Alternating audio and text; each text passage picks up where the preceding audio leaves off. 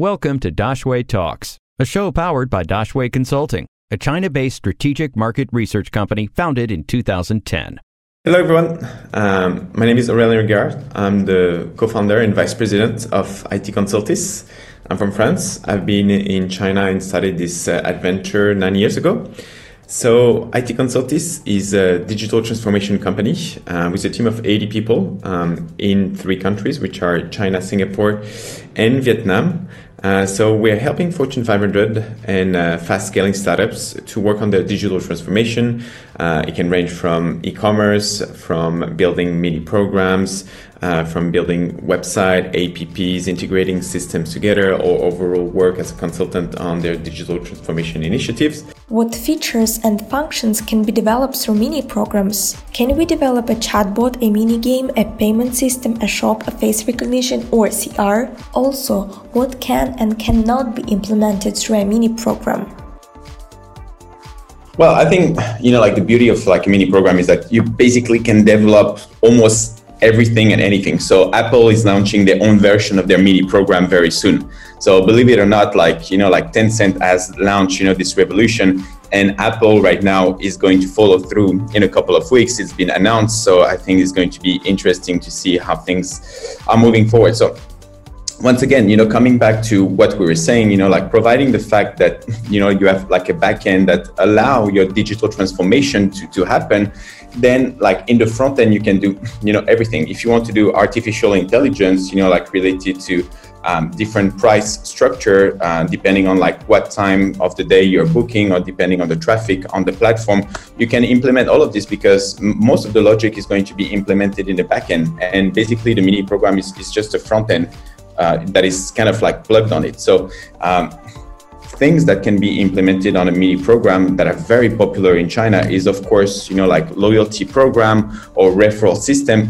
because like we're saying, those are private traffics. And those are, you know, like very, uh, I don't they're isolated. They are like kind of like silos. And the issue that you have with the silos is that it's hard to drive the traffic, you know, like within the silos. So you want to encourage, you know, like people to reshare or to purchase on it or to come back to it. So you need to find like different ways to make it happen. So you can find, you know, some ways to build like social components um, within your mini program or like driving, you know, the traffic through a specific KOL uh, or like building some referral program. So all of this is is definitely possible, but the main system, the main function right now of like of those mini programs is to really drive traffic for the brands to have like full ownership and understanding of like what their users need. What features are usable with a native app that you cannot find in a mini program? So I think there is still some, you know, like limitation when it comes to AR uh, augmented reality. So, you know, like WeChat came up with an AR kit uh, not that long ago. Uh, it was not like fully necessarily used. And now, you know, like brands are going to start leveraging it. Uh, that's something we're going to see, you know, like more and more, especially for new retail. Uh, we have a couple of projects with like luxury brands, you know, like working on like new retail and how you build like AR and how you build like O2O experiences. but like those are not you know as advanced as what you can do you know like with the apple ar, AR for instance. Um, but this is going to follow you know like step by step. So but apart from this you know like right this moment you know there is very little limitation like from what you can do with a native app or a, a, mini program. The only difference is really, you know, standing with the user experience. You know, like when you're on a mini program, you know, like every, you know, other seconds, you're going to have your phone vibrating because you're going to have another conversation taking place, you know, like somewhere else. So, which means like in terms of user experience, you know, like you're always going to have, you know, like the top header and the bottom header that are going to be a little bit different. So, in terms of user experience, you're going to be in an area where you always, you know, you very often need to rush. So, basically, usually what marketers are going to do they're going to work on the fear of missing out in order to drive a purchase or in order to accelerate the conversion because they do understand that you know like the patience of people when they are on a mini program is going to be more limited than the one that they have on like a full app where they're isolated from from the rest.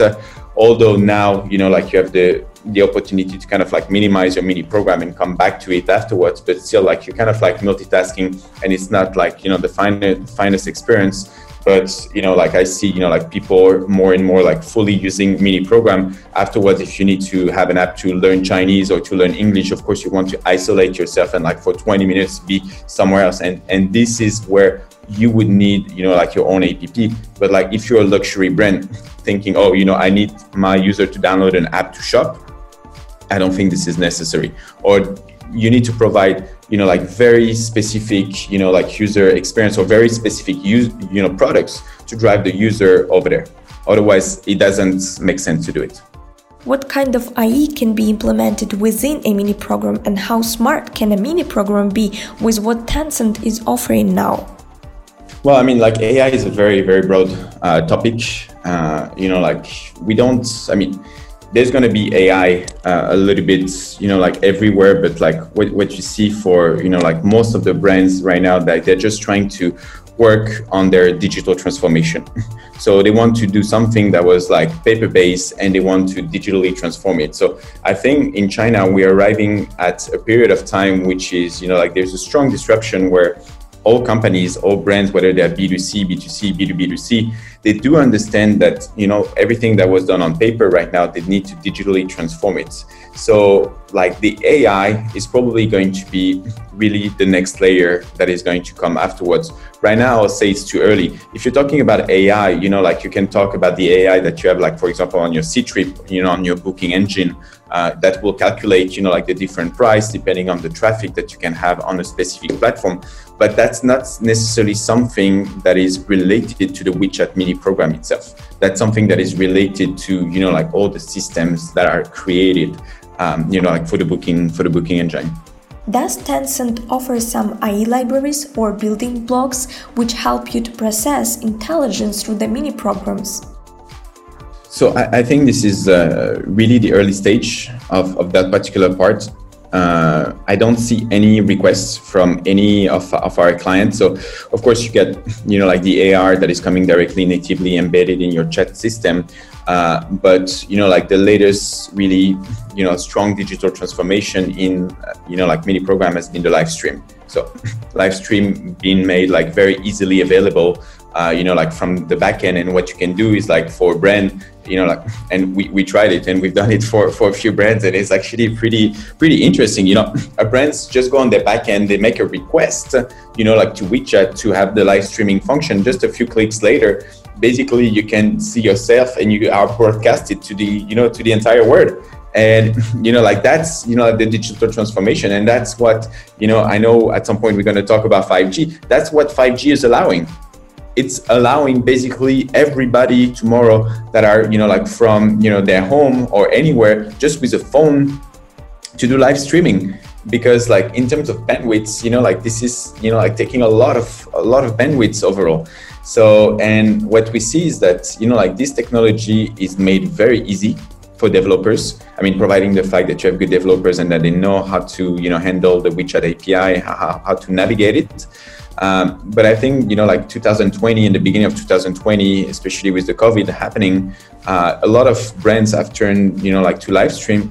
But at the same time, what they do understand with live stream is that if you want to make it, you know, on Ali, uh, then it's going to be very challenging because once you finish paying Tmall and when you have to finish to pay the KOL and then you know like all you know like the the subsequent fees then like plus the discount that you need to make then in the end like you're making maybe like 25% of the revenues is coming to your pocket. We're not talking about profit, we're talking about revenue.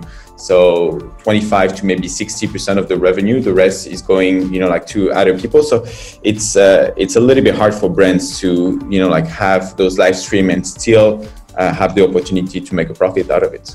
Any questions? We will find an expert to answer them.